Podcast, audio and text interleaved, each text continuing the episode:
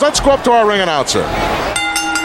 The following podcast is scheduled for one episode and is our vantage point the Retro Wrestling Podcast. Outside, we couldn't see it from our vantage point.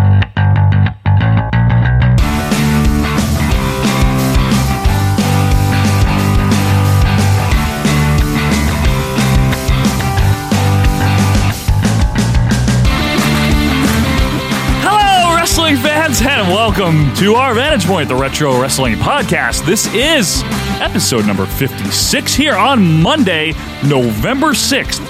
2017. Welcome to November. I am Joe Murata, alongside the one, the only, the unpredictable Michael Quinn. How you doing there, Michael? Howdy doody. Going on, man. Welcome to November, sir. Ah, November retro wrestling? Yes, we are here. We have arrived. It's like Survivor Series. right around the corner soon. It's some corner. There's some kind of It's corner around going on. around some corner. That's right. Thanksgiving, the turkey day will be coming up in a Oh. little while. Will Lex Luger be eating the turkey like on that Yes, yes. that cover or whatever? Yeah, and I think the gobbledygooker, of course, will be set for action. He's always set for action. and folks, we appreciate you being set to listen to us as we romp through the world of the retro wrestling, the whole world of it. Yes. we explore the world. Last week we went to Japan. It yeah, was we, nice. We've been all over the place. Nice We've, been, we've trip. been to Europe before too. Yeah, we have passports. Yeah.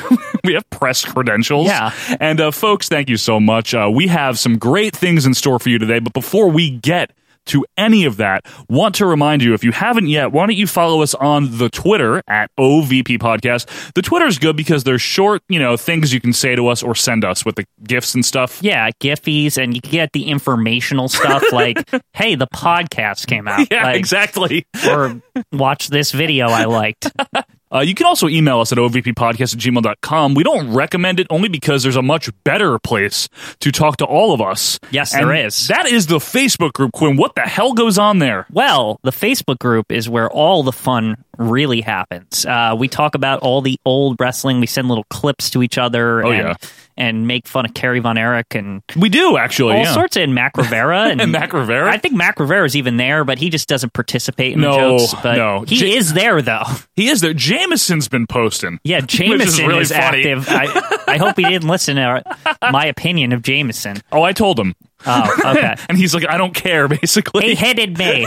he headed me hard. Yeah. Now, Quinn, if they want to go to that uh, Facebook group, what do they do? Well, they go into their Facebook.feet website and they type in our vantage point retro wrestling podcast and Okay. you'll see the group and you hit join and then we will approve you because we Mm-hmm. approve everyone Yes, we do. We Yeah. do approve everybody. If you are listening to us for whatever reason on SoundCloud, maybe you click the link on Twitter or something like that, you Yeah. know, SoundCloud player. yeah You don't have to listen to us there. Quinn, where can we be found? well there's much easier ways Yes. to get the podcast you can go over to apple podcasts on your itunes or your uh, phone there yeah, and your phone. you get ovp podcast you find our vantage point podcast and you hit the subscribe button Mm-hmm. And when you hit the subscribe button, you never really have to ever do anything again. The Nope. podcast just gets into your phone or device or whatever. Yeah. And you can also leave a review on there, which, you know, we're having a contest for that. So if you recommend a friend and Yeah. they leave Put- a review and mention your your, name, name, yeah, uh, you will get a prize. That's right. So give us a five star review if you don't mind. You know, Yeah. we would like that. It's nice to get those reviews. yeah, and also just to clarify for that contest, it's the most reviews. Yes. it, with recommendations. So, And if no one wins, guess what? No one wins. do, do It's we really- get the shirt? Yeah, I think we're going to buy ourselves the OVT. Yeah. Quinn, we're also available on Google Play Music and a few other places. Yeah, Google Play Music, Stitcher, Okay. Blueberry, Auto. Who cares?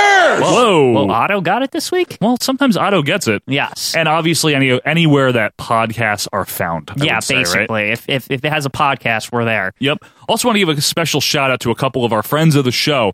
We have the Wrestling Podcast About Nothing, WPAN. Oh yes. It is hosted by professional wrestling referee Mike Crockett, great guy, Superstar referee. friend of the show, and uh, independent wrestler, the Kingpin, Brian Malonis. Uh, we were on their show; it was a great time. Oh, that was fun. And they yeah. have a great podcast, the Wrestling Podcast About Nothing. And of course, who could forget our little brother show, Quinn? yeah, our little brother Petey. Petey. And he has a great show, actually, believe it or not. It's a one man show. But it's And good still. It's an excellent, excellent show. It's called Greetings from Allentown. That is GF Allentown. Yes. And he is excellent. Petey Winston with a great one man show there. And Quinn, there is one more thing I think we need to mention. Yes, because it had a big uh, Splash, debut, if you will. a big splash. It was a gala event. Yes, a red carpet. Yeah, like the time we went to the Hall of Fame. You remember that? Mhm, I do. Uh, that's our Patreon. Yes. That launched uh, about a month, not even a month ago, but most recently, this past Wednesday, November 1st. Yes. We finally released our first Patreon exclusive content, and it's a video review of March 1982 WWF. Yes, it's a it's a very fun romp through the month of March in 1982 with you know such luminaries as uh, Johnny Rods, Yes, and, Tony uh, Gurria. Tony Gurria, yeah, and, and Rick Martel, and Yeah. You know, your Mm. Yeah. usual suspects. you know of how we do the 1982. review on the show. Now we do it live. Yes. with the video. And if you'd like to uh, contribute to our Patreon, you can simply go to patreon.com slash OVP podcast. Yeah, and just to clarify, the, the- just to see the re- video reviews, it's only three bucks. It's that's it's a very low tier. So Yes, very low tier. All right, so yeah, but go to our Patreon, and obviously we'll be thankful for any amount. But if you want access to the video reviews that you'll get monthly, just three bucks a month. Yep. You can check out the other rewards and other tiers while you're there. yep, All right, Quinn, we have been doing a foundational series this season yes, for the modern era. yes. This is this is laying the foundation, not the heart foundation. No, no, no, and not even the new foundation, and definitely not the York Foundation. Oh well, that that foundation was a crap foundation. What we've been doing here is kind of walking you through the pre Hulkamania era in wrestling Mm-hmm. across across the U.S. and getting to where we are now. And when we last left off, we had a few different threads going on. Vince McMahon, of course, Mm-hmm. the owner of the World Wrestling Federation, yeah, Titan Sports. Titan Sports. You ever hear of it? He had been running his empire. Yes, he had. And uh, Ted Turner, you ever hear of him? Uh, Oh yeah, the, the cable man. Yeah, the cable man. Oh, there he is, cable man. You mean illegal cable? He was um, down there in Atlanta Yes. because he had purchased Jim Crockett Promotions in 1988, and what he was doing was essentially trying to go head to head with Vince McMahon. Correct. So that's great, and that's competition's good. The guy's not a very ethical businessman. Vern Gagne, though, we talked about his American Wrestling And Association. he stunk. they stunk by 1990 so much that that was it. Yeah, His- nobody his was even showing up, eminent domain took his Lake Minnetonkan Lake House away. which was how they were funding the, the company. that was- what a way to go out, by the way. Like, it's like an eminent domain like claim puts Uh. a like sixty year old business or whatever it was out. It's sad. Yeah. It- it is kind of sad. But okay, but w- the the cliffhanger we left everyone hanging on to was there was one more promotion from the dying days of the territories, right? Mm-hmm. And that was an NWA promotion, believe it or not. The NWA was pretty much nothing by the early '90s. Yes, it was Rubble. It, it was it was rubble and ash, and I, it was looking for a phoenix of some kind. And I don't know if it ever found one, but We'll find out Yeah. here because while Vern Gagne is closing his doors in 1991, and while Vince McMahon is still doing good, yes, Mm-hmm. And while Turner is trying to do good because there's a lot of crap going on, we'll cover that, don't worry. There was something called the Tri State Wrestling Alliance, and it was in the Northeast, Philadelphia, to be yeah, exact, our neck of the woods, right? our neck of the woods near us in Jersey, and it was founded in 1989. There's a guy named Joel Goodhart. And back here we have Joel Goodhart. And basically, this turned into, in 1992, a much more well known promotion known as ECW Eastern Championship Wrestling. It was purchased Yes. by Todd Gordon. You might have heard yes, it's it was not what you think it is yet. for another exciting edition of Eastern Championship Wrestling. It was a small NWA promotion in Philly. Eddie Gilbert was the booker. of him. Hot stuff, Eddie Gilbert. Mm-hmm. Potts, you may have heard of him too. Uh, he would die in around 95 Yeah, 95. so he wasn't there much very long anyway. Correct. But um yeah, they, they broke ground. Um it was your typical NWA promotion at the beginning. Uh you know, Spunky. little spunk. that here in the eastern wrestling area You know? Not not the ECW that we No. would know later on. No, no, no. quite, Not quite yet. Um a lot of local stars such as the Sandman. the Sandman was a big dealer. The uh, the guy by the name of Tommy Dreamer made his name there, even Yes. when he had a different gimmick, that kind of Chippendale gimmick. Yep, not not the Tommy Dreamer No. yet. Nobody was really anything yet. Nobody was much of anything. Yeah, it was just kind of like, hey, we're putting on shows in a bingo hall in Philly. Come and see it. It's the NWA, so that- Mm-hmm. Yes. does that count for something? exactly. And basically, they had a television show that started, I believe, in the spring of 1993 while Eddie Gilbert was still at the helm. Yes. You can find it on the WWE network to this yes, day. you can. Hey, great. They had TV. Yeah. Cool. I No, mean, for an that's- indie. That's a good thing. especially in the 90s when the NWA territories were running out of options as far as TV went. Exactly. And by September of 1993, a much more well known person having to do with ECW took over as the head booker, and that would be Paul E. Dangerously, What an introduction. Here's Paulie Dangerously. real name Paul Heyman. Paul came in with a lot of interesting ideas and uh, stuff wrestling was not doing at all in, Correct. in 1993. Absolutely. And you have to remember, this is the year of Doink and Yeah, uh, Bastion Booger. yeah, and all sorts of stupid gimmicks. The um Cheatham, the evil midget in WCW. right and Crap White, like that. White Castle Castles of strap Fear. matches Right, yeah. and stuff. Yeah, Nice place you have here. Reminds me of your personality. Cold. Very funny, Sting. Now, I want to also briefly set the rest of the national stage here for everybody. So, we've mentioned WWF and WCW, and the main focus of today's segment is going to be this promotion called ECW. Right. However, we want to give special mention to a couple of things that were still going on at the time. right. In 1991, again, same year that Vern officially closed his doors, Mm-hmm.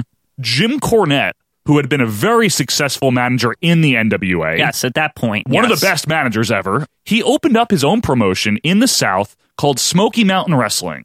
which also was kind of doing a little more um, rougher stuff. Yes. stuff you couldn't find on the WWF or the WCW. They, for example, were the first promotion that had the wrestling team known as the Gangstas. If Yes. you've ever heard of them, they made their way to the ECW we're talking about. They brought in a lady named Tammy Fitch. yes, they did, Tammy who Fitch. would later become Sunny, who we remarked, you know, recently about how what One of the she best did things, for what, yeah. what she did for women, Absolutely. how she changed the game. they had uh, some great talent there. They had a guy named Primetime Brian Lee was one of their big stars. They had Chris Yeah. Candido, Right. who went on to become Skip and then back to Chris Candido. They headlined it with the Heavenly Bodies and the Rock and Roll Express. Yep, kind of the um the spiritual successor, if you will, to the Midnight Express Rock Right. and Roll Express. You know, feud. originally it had Stan Lane, so it was one half of the Midnight Express with uh, Tom Pritchard, Tom Pritchard, Doctor yes. Tom. So you had that going on, and that promotion to this day, and I don't blame the fans that like it. We actually kind of like it now. It's okay, yeah. Had a cult following, ninety one to ninety five, Smoky Mountain operated. So they're getting their special shout out here. And they had, uh, you know, a, a link to the NWA. I don't think they were formally part of the NWA, but there They would be weren't. a lot of NWA talent that Yep. would come down there, like Arn Anderson or Correct. something like that. Yeah, Sure. And Bob Caudle was an announcer for them. Right, you know, an old exactly. carryover from the NWA. And their tagline was wrestling the way it used to be and the way you like it. Wrestling the way it used to be and the way you like it. And you know what? There were a lot of people that liked it. Yeah. Because by that point, mid early 90s, Turner's WCW was not the old NWA anymore. No, it was ding dongs and nonsense. exactly. And freaking And evil midgets Big and- Josh. Yeah. And whatever And crap. Ah. PM News.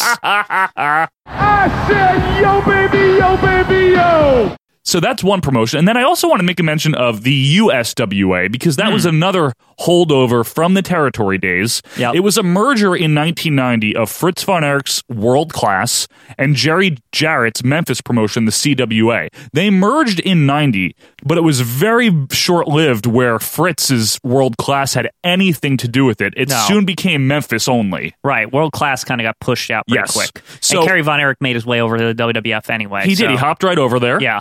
So Jerry Lawler, of course, was still the biggest star in Memphis i- throughout the 90s. Yeah. I mean, unquestionably. Yeah. And the USWA was another promotion that folded in late 97, if I remember correctly.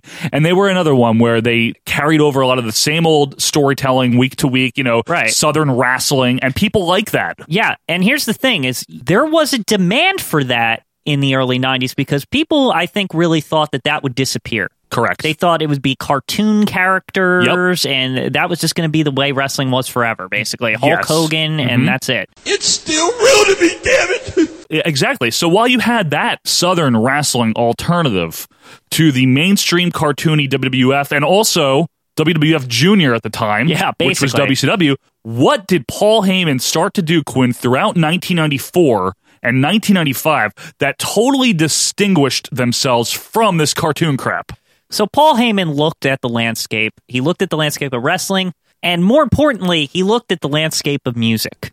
He said, "The '80s, it was hair metal bands and larger than life characters, kind of like what's going on right now, right?" Mm-hmm. But then Nirvana came. Here we are now. We're Nirvana. And what does he do with ECW? He makes it Nirvana. He makes it grungy, dirty, hardcore, no rules. You know, throw it all controversial angles. Right on the money. Uh, fantastic stuff. Uh, to this day, it's great to watch that late 93 period when Paul gets the book Mm-hmm. and to see this tiny promotion turn into this. It's absolutely wonderful to watch. It is. Whereas WWF, let's say, was throw a name out there, Bon Jovi. Yeah. And maybe WCW was, I don't know, Winger. Yeah.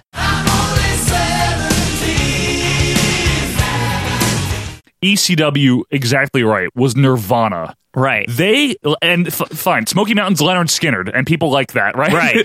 but ECW was this brash, in your face, dark, minimalist, gritty Yes. And if you have not seen early E ECW 94, 95, Yeah. and compared it to what either of the two major North American promotions are doing, Yeah. you are in for a treat to check out. It's absolutely wonderful. Some people, Quinn, and I know you'll like to set the record straight on this, have this misconception that ECW from this period of time is only blood No. and barbed wire. No, no, no, no. You know what it is? It's storytelling. And I think that's the key there. Sure, you got your blood, your guts, your barbed wire, your kendo sticks, but the stories are absolutely wonderful. The one I always loved is the one where the Sandman, he's fighting, I, I don't remember who he's fighting. I think it's Tommy Dreamer. Tommy yeah, Dreamer. He's fighting Tommy Dreamer, and the Sandman smokes cigarettes all the time, right? Yes, he did. and basically um he used to try to put the the cigarette out in someone's eye or something but it backfires he gets he gets it gets in his eye right Yes. Oh my! Did you see that? The cigarette went right into the eye! now he's managed by a woman uh yep, Nancy. Uh, nancy nancy the later nancy yeah but basically what woman does is she flips out and it's like real oh, it like seems real, yeah. yeah it's not it, it- it's it's like the real deal she's she's calling for help and calling the wrestlers by their first names Mm-hmm. Just get out of here. Get in my face. I didn't mean it. Just get the hell out of here. Bastard! Come on, Son of a bitch! Come on, Nancy! Come on! I can't believe you, you and and Tommy's going, "I'm sorry, Nancy. It was an accident. It was an And accident." the wrestlers backstage are all they pissed go off back. at Tommy. They take the camera backstage, and the wrestlers are not in their attire. They're like in t-shirts and jeans and Mm-hmm. Yeah, stuff. you street know? clothes, yeah. street clothes, and they're and they're acting like this is real. Like this was supposed to be a stunt, and Tommy screwed it up. right. and that's something nobody was doing. breaking the fourth wall in such a way where you're almost breaking the you know you're Yeah. almost doing it There's so many other great angles that you could talk about. raven as a character Raven in general. This was uh, Johnny Polo from That's the right. WWF. Scott Levy. comes over, and I love how they play this out because basically Stevie Richards starts saying, uh, "I found Scotty Flamingo, Mm-hmm. Scotty the Body. I'm bringing him in," and he starts wearing his attire from the other feds. Yes. I found Johnny Polo. He keeps Yep. saying all this stuff, right? yep Finally, the day he brings him in, he's Raven. And raindrops taste like tears without the pain. Tommy Dreamer, you'll relive the turmoil and anguish of an uncertain youth. Quote the Raven, nevermore. and he's angsty and he's Oh, ta- and, absolutely. he- and he's talking about how his parents mistreated Uh-huh. him and what do kids want to hear when they're watching something like this parents suck they the parents suck they don't understand me uh you know this guy understands me. Mm-hmm. Yep. he he's exactly what i am and raven had a problem with what do you know it a pretty boy somebody that you would run into in school a jock and by the name of tommy dreamer the former chippendale dancer gimmick that we Right. were talking about and Tommy Dreamer is essentially being portrayed as the pretty boy of ECW by this point. Yep. Like he is the the guy that's going to make it to the top. You Sure. Mm-hmm. know, he's the varsity jacket guy. You know, like he doesn't have. A, you know what I mean? Yes. though. And basically, Tommy went to summer camp with Raven, and there was a fat girl.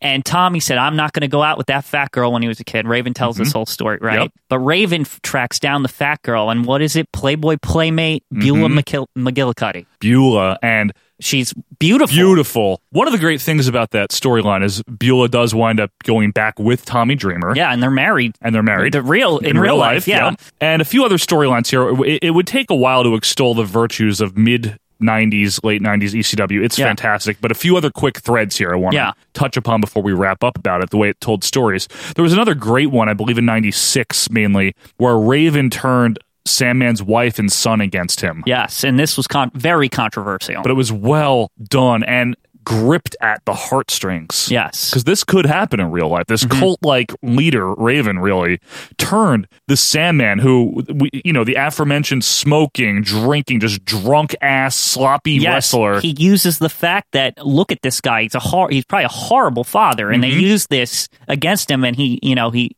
Raven seduces his wife, yeah. and he brainwashes his child. Tyler, tell us.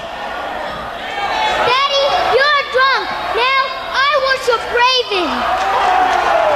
He worships me! And that story does have a happy ending, thankfully. Tyler, the son, did wind up going back with Sandman. Everything was Right. okay. But beyond that, there's some other cool talent that came out of ECW that was just so fun to watch. We're talking about Taz, Yeah, the Dudley Boys, we're talking about guys like Ray Mysterio Jr., Dean Malenko, Chris Voldemort. Chris Voldemort. They were all ECW guys. Sabu, for whatever he's worth, right? Yes. He was a name. And I think it, we'd be remiss not to mention the cornerstone of all this and a big part of the story here as to how ECW became ECW, and that's Shane Douglas. Shane Douglas in 1994 won the NWA World Title. Now, the Mm-hmm. NWA, as we mentioned, is a far cry from where it was in the 80s when Crockett was the largest Yes. promotion. NWA is nothing by this point. And, It's mi- and mind you, this is this is taking place in an ECW that is changing rapidly. rapidly. Yes. So Shane Douglas wins the vacant NWA title. Yep. he gives that famous promo we've talked about it before where he throws the belt down and he basically shits on the NWA.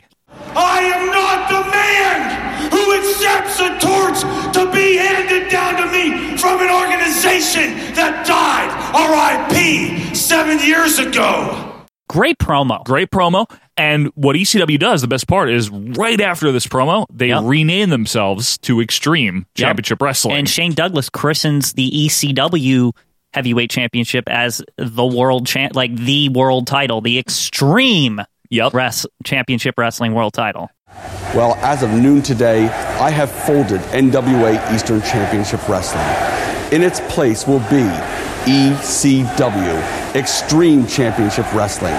this was the start of ECW pushing and clawing and fighting its way to be that big third member of the North American, you know, con- you know, wrestling scene here. Yes, and well earned. Well because, earned. Because like we said, the reason we're talking about these these storylines is because this is what got ECW there. It wasn't just the hardcore stuff. That that would bring you in on the surface. Absolutely. But when you got caught up in all of this, this is this is like real stuff. And by 1996, they got a pay-per-view. this was their crowning achievement, I think, Yeah. was Paul Heyman, who was obviously a charismatic leader in the locker room. Yep. He was able to turn ECW into something where it, it was the whole promotion had a loyal fan base for the promotion more than any one wrestler. Right. Where it was like the, the guys that went to that arena week after week, you know, straw hat guy, Hawaiian Yeah. shirt guy, Yeah. all these guys. Th- this was a cult almost. And, but I don't like to use that word, but it kind of Yeah. was. It was like a cult mentality where Right. this is our promotion, damn it. Right. And I mean, that's why they chanted ECW. I know you like to make fun of it, Joe, I but do. for ECW, it was relevant. It was a fan base trying to get this promotion to the level they they truly believed it could be WCW and WWF at that point. Absolutely. By, by the time the pay per view came around, Yeah. And I believe I said ninety six, but it was ninety seven, right? They got the deal in '96. It didn't. Yeah. They didn't. They had to put it off because Yeah. of the mass transit incident. We don't need to cover that. But Yeah. by '97, barely legal ECW's first pay per view. They finally have arrived, and we will cover what happens to them after that. But let's backtrack a little bit Yeah. here before we wrap up. So we're in a situation now in the early to mid '90s where. Paul Heyman's ECW is really clawing and scratching and making a name for itself. It's yelling loud, even though it's small. It's trying really hard to be a big three, basically, right? Vince McMahon's WWF and, and Ted Turner's WCW are still the number one and two. However, something happened in the early 90s that started to turn the tide for not only the WWF, but wrestling in general as a pop culture fad. And it had to do with a doctor named George Zahorian. Back after this. Hi, this is Jameson. Remember me? Yeah, me neither. You're listening to Our Vantage Point Retro Wrestling Podcast. It's the best. They will pay $20, hopefully, for the privilege to see you guys do what you have done for three and a half years. Thank Terry Funk for all he's done for this company, for help putting us on the map, for being unselfish in selfish times, for taking the young guys and showing them a better way. Tonight we have a chance to say, yeah, you're right. We're too extreme. We're too wild. We're too out of control. We're too full of our own shit or we have a chance to say, hey, fuck you, you're wrong. Fuck you, we're right. Because you have all made it to the dance. Because believe me, this is the dance. Start the show. From Harley Race to Hulk Hogan, Ric Flair to The Rock, Sting to Steve Austin, you're listening to our Vantage Point, the Retro Wrestling Podcast. And welcome back, wrestling fans, to our Vantage Point, the Retro Wrestling Podcast. Thank you for being with us for episode number 56. Quinn, it is time for Mount Rushmore and Death Valley, where we will put each week four of the best of something onto Mount Rushmore, and four of the worst go down into the desert of Death Valley. You know whose request this was? No one's. yeah, no one's at all. We just thought this up. This week we're doing one of our own, which is rare. We've been doing yours, and we want to mention at any time you can argue or agree with us about our picks yes. for Mount Rushmore and Death Valley. Let us know on Facebook or on Twitter or email us. But if you have any suggestions for a review for a Rushmore topic or anything at all, go to our website, ovppodcast.com, and you can go to the suggestion box and type in your name and your serial number and what Yeah. you'd like us to talk It's about. right at the top of the page. It says suggestions. Just click on the link. Yep. You can go there. All right. So this one is kind of a joint agreement of Quinn and I. This is not a surprise. So it is the Mount Rushmore and Death Valley of Jumping ship. jumping ship. So what does that mean? Well, back in the days of WWF and WCW, which we were talking about just a few minutes ago, Yep. and ECW was in the mix. Yep.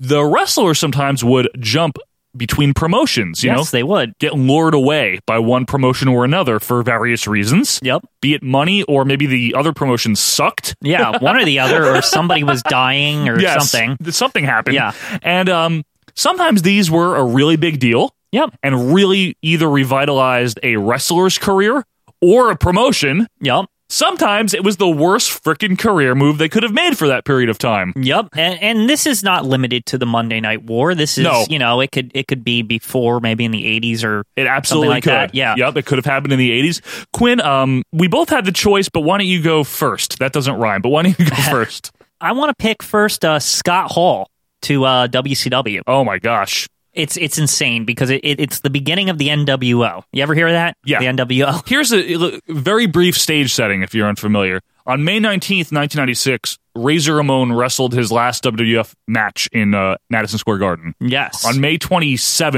1996, Razor Ramon came out of the crowd on Nitro yes, he did. and grabbed a mic Mhm. and said, You people know who I am, but you don't know why I'm here. You people, What's with him? you know who I am. But you don't know why I'm here. I mean, come on. Like that that alone is awesome. And they just like kind of like shoot him out of the ring or something. Yep. Get the cops or whatever they say. Yeah. Oh, get him out of here, Yeah. New World Order! Yeah. What's with this? Wait, we need A couple of weeks later, Diesel shows up. Yep. Kevin Nash. the same guy that had just wrestled his last match on May 19th, 1996. Yep.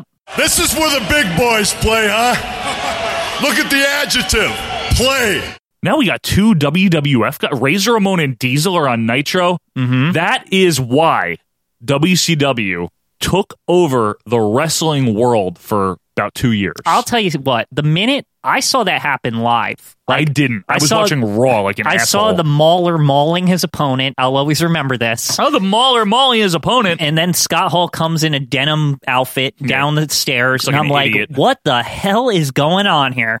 You knew the moment that that happened that everything was going to change. Like you just knew. There was something electric about that. Yeah. That had you had never seen before, at least in the modern era, but probably ever, and at least in the US. And it- a lot of people at the time really thought it was the WWF invading. They didn't think Right. The Scott casual Hall fan, had yeah. left. the casual wrestling fan, s- and by the way, smarks out there, most people are casual wrestling fans. Yes. They sit there because they like it. They don't get too wrapped up in it. Yeah. They just turn it on and they're like, wait, isn't that guy on the other thing? Yeah, exactly. I mean, I just seen him on Raw like the week before or whatever. Yeah, so Now, I want to say this, Quinn. I'd like to put the outsiders together since it was only a couple Okay. of weeks apart. okay. I have to volley one, but there's no way these guys aren't making it, Yeah, obviously. they got to. Like this was this was groundbreaking. It's crazy. Yeah. But here's the other one I can think of Hulk Hogan from AWA to WWF. Oh, okay. You're going that 1983. route. Yeah, I mean it's it's the foundation of the WWF as we went over. So I mean, I think those are the first two. I think Yeah. that's indisputable. Well, I really do. I mean, you could argue that Hogan going to WCW had its importance also because Mm. WCW was the minor leagues pretty much before that. Hogan and WCW in '94. Yeah, he Even though I hate that version of Hogan, you hate it, but Holy it, shit. it, it changed. It, like there would be no Scott Hall and Kevin Nash if Yeah. Hogan wasn't there. but I'll tell you what, there would be no Hogan in WCW if Hogan hadn't come from the AWA. There'd be no like wrestling as we know it without Hogan. in so I'd say WWE. Hogan, Yeah. Hogan from AWA to WWF for number one. Okay. Okay. Yeah. Fair. Yeah, I'm I'm with it. All right, number one.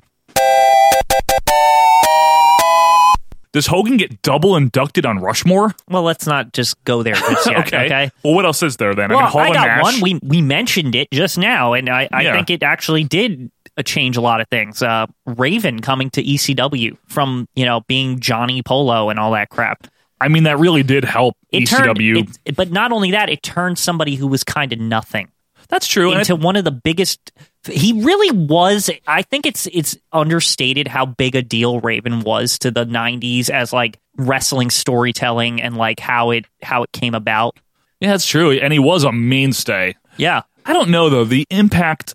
Yeah, within ECW, he's he's probably the, one of the biggest acquisitions. Well, because I I think of it this way because I I think a lot of what Vince Russo did, Yeah, Raven was part of that storytelling style of the 90s, that dark character. It was so different it was. and and it changed things because it's it you could make a guy like that be your main guy. Could you ever imagine a guy like Raven uh, headlining in Ric Flair's days in the NWA? I mean, No. like it, he'd be a joke, True. you know? I just don't know. I think of if we're gonna be fair here, Hall and Nash have to go on as number two. Well, yeah, but here's another one. yeah, Rick Flair to the WWF. yeah, it's big. I It mean, it, didn't was, have the impact Well- that I that I wished it did. it was but- the smartest career move he could have made. oh yeah, Let's be honest. There, I mean, he was almost getting phased out of WCW by '91. right. And he comes to the WWF, and he is a huge deal. Doing the whole thing with the NWA belt. Awesome. I mean, that was so cool. The man that owns this belt is the real champion, Rick Flair. That was a really cool moment. And it was it- there was something like confusing, but in a good way. Like it was so like. What the hell's going on here? What is that belt? If you're like the, if you're a Yeah. hardcore WWF fan, you got into it with Hulk. Right. You don't know what that is, and you're like, man, that's that's interesting. Like this guy looks like he's something. Like Yeah. I, I'm maybe I've never heard of him before. Right. You know? I mean, hell, they did put the world title on him, but again, I have to bring it back to Hall and Nash. But I'm going to throw more, more a little bit later one out for Okay. you. Chris Jericho to WWF. That in was August. a big one. That was a big one because Jericho was just coming off. He really was like I think personally one of the best things in WCW at that point in time. He had been for about a year or two, yeah. It's you had to kind of be there. Like it was He was good. It was weird, right? Yeah. And and he was so popular the whole when he brought in Ralphus and like I like I loved Ralphus. Yeah, but he was like kind of unbeatable too. Like He no was one like- could, yeah, he was such a always- pain in the ass, He could too. always squirm his way out of God, shit. yeah. And he was just like really awesome. funny. You know, I came out here on Nitro Schiavone and I said, I respect Bill Greenberg. And then he comes to WWF and he treats this debut like it's the biggest deal like in So the good. world and the So rock good. and the rock's right there to meet him there. Welcome to Raw is Jericho! What is your name? I told you It doesn't matter what your name is.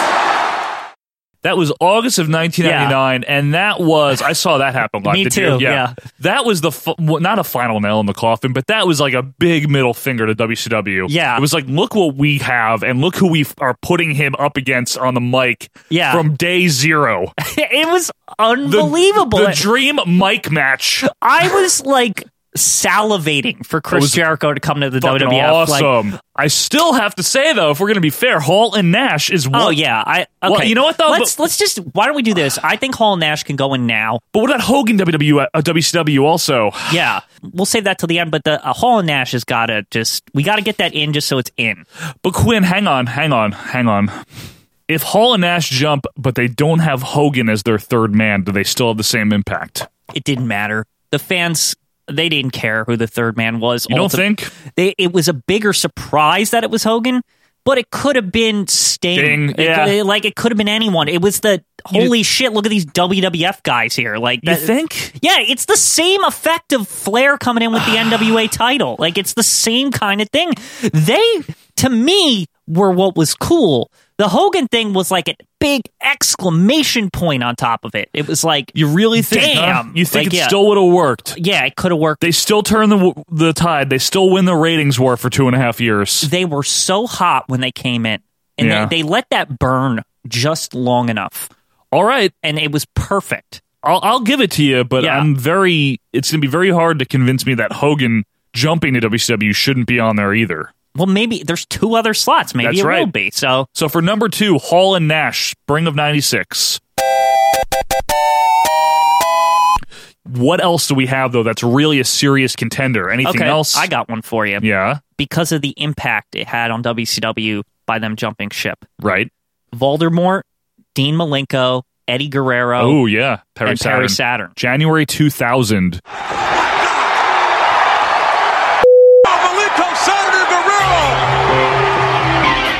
It gutted WCW That was a huge blow to WCW. all at the same time. Uh, to me, at the time, was a- cool. Saturn was he was coming off a really good run. He was actually like an integral part of the mid card at that point. He it's he phased out in WWF. to be fair, 98 to 2000 sa- or 98 99 Saturn in WCW was awesome. Yeah, he You're was- right. Yeah, he was good. He came onto his own. yeah. Malenko was good, always respected. Oh, I love Malenko also. Cruise like the the big cruiser. He was the cruiserweight division to me. He was Yep. the consummate champion. and Eddie had had a really good heel run Mm-hmm. at that point, and Chris Voldemort was what he was. He was the crippler, you know. Yeah. He was a great wrestler, And- tough but- to beat. But I think the real story here is all at the same time. Four of the most well-regarded WCW wrestlers, the ones perceived to be being held down. and they hadn't even made it to their apex yet. And here WWF is they just pick them up and they start pushing all of them.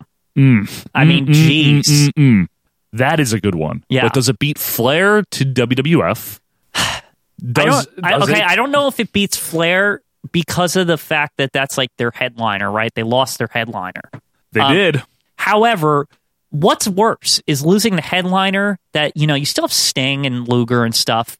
Is something to to hold you over, right? Yeah. But what's worse than losing the middle of your card? No, it was a big chunk of the mid card. Yeah.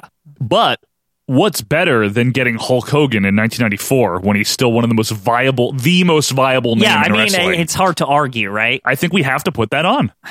Do you have any? Now- do you have any other ones? Well, I want to be fair here. Yeah. To be fair, that wasn't a straight jump.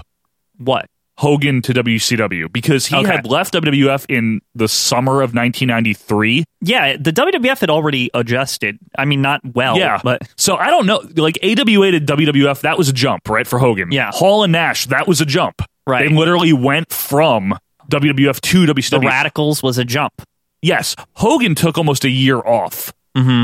He did Thunder in Paradise. he was doing other things. The people thought he was retired. I mean, So the do general we- the general person did. so we don't count that. That's not really a jump. That's is it? I mean, you could rationalize it that Okay. way. It's still it, it's a It jump. is, right? It's still a jump. Hogan was Yeah. WWF Yeah. even up to the day he signed with WCW. Mhm.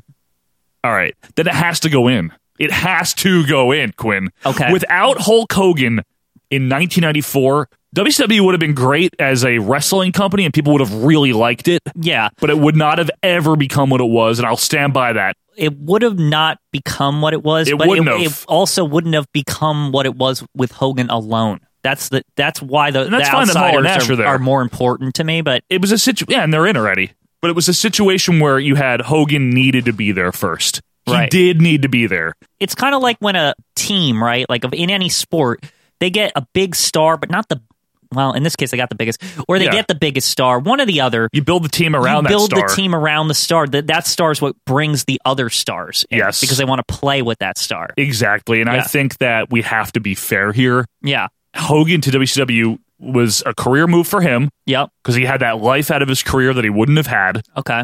And it made WCW really be a primetime real life player. Yep. I mean, it did. Yeah. It made it where the big boys played. It truly did. So for, no- for number three, Hogan to WCW in 1994. You know what? The more I think about it, the more I think we need to put Chris Jericho on. And I'll tell you why. He would have never been.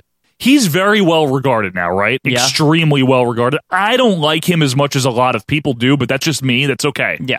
Very accomplished, very talented, still a big name. What did that? he would have do? never been that. No, but it, it's not like it was a dagger in the heart of WCW to lose Chris Jericho. No, but it was a huge boon to the WWF, don't you think? Sort of. It was, I guess it was mainly a boon to Chris Jericho's career, right? Right, and they took way too long. You're right. They, they blundered. Okay. Okay. okay, this is where Go they. ahead. I just want to say this. They blundered this because he was so hot, right? And they turned him face, In 2000. right? And it was good that they turned him face. Beautiful. And then that whole nonsense with Triple H, where he wins the belt, like If- yeah, and Earl if- Hebner gets bullied into giving If it back. You don't make fun of me now, Maurer. Scores with the moonsault. No! We got a new champion. No way! My God, can you believe it? The crowd like Oh. popped like it was WrestleMania or Yeah, something. man. Like it was unbelievable. That was a wonderful. That was a wonderful segment on Raw. That Yeah. whole episode. That whole thing. yeah. That was a credit to everyone involved. Yeah. Triple H too. It was Yeah. gr- what a good memory. Yeah, it Oh. really is. But you're right though, Quinn. He always was kind of to me anyway underwhelming after that. because they didn't use him right. They didn't give him the belt when he needed it. Yeah, they gave it to him in 2002. When it was too late. It was a little too late. And then the dog. Yeah. Remember he Well, ran over Triple H's dog. Yeah, yeah. That was the crux of their feud yeah. at WrestleMania. Lucy. Lucy.